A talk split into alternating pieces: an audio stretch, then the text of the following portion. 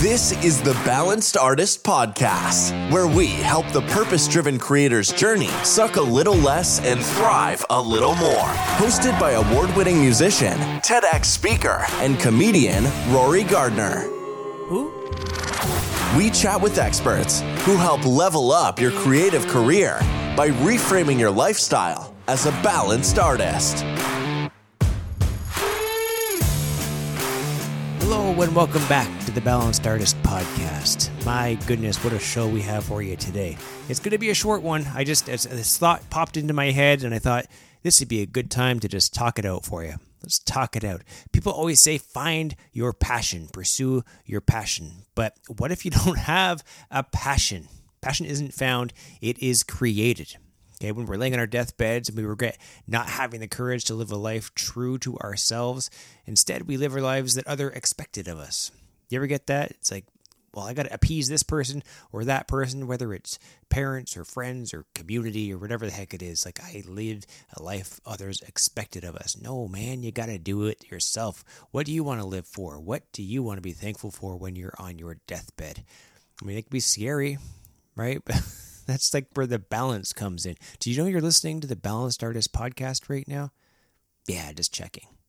All right, so instead of beating yourself up at your day job, feeling guilty that you're not pursuing art full time, you can juggle both until the creativity catches fire.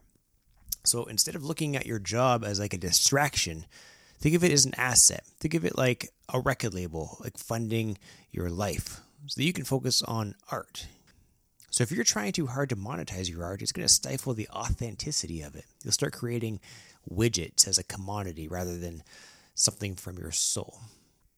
It's like aging rock stars. They become dead inside because all they want to do is, you know, play their new stuff and create new stuff to enrich themselves. But instead, they have to play all the hits that the audience wants to hear. The audience doesn't want to hear new stuff. They want to hear the hits.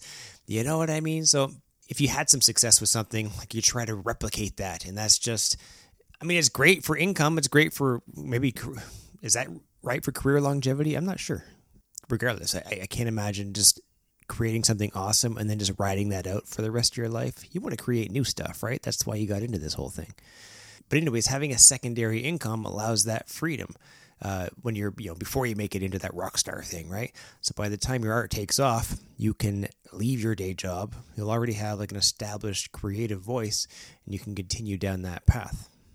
But jumping ship too soon is just a recipe for stress and like eventually resenting the creative career that you've been pursuing all along because that's when you start like becoming desperate. You start taking gigs that you don't want or you start doing things that other people want that you don't feel right about doing. Nothing gross. I mean, just like you, you know, you want to create what you want to create and find the audience that enjoys that rather than the other way around.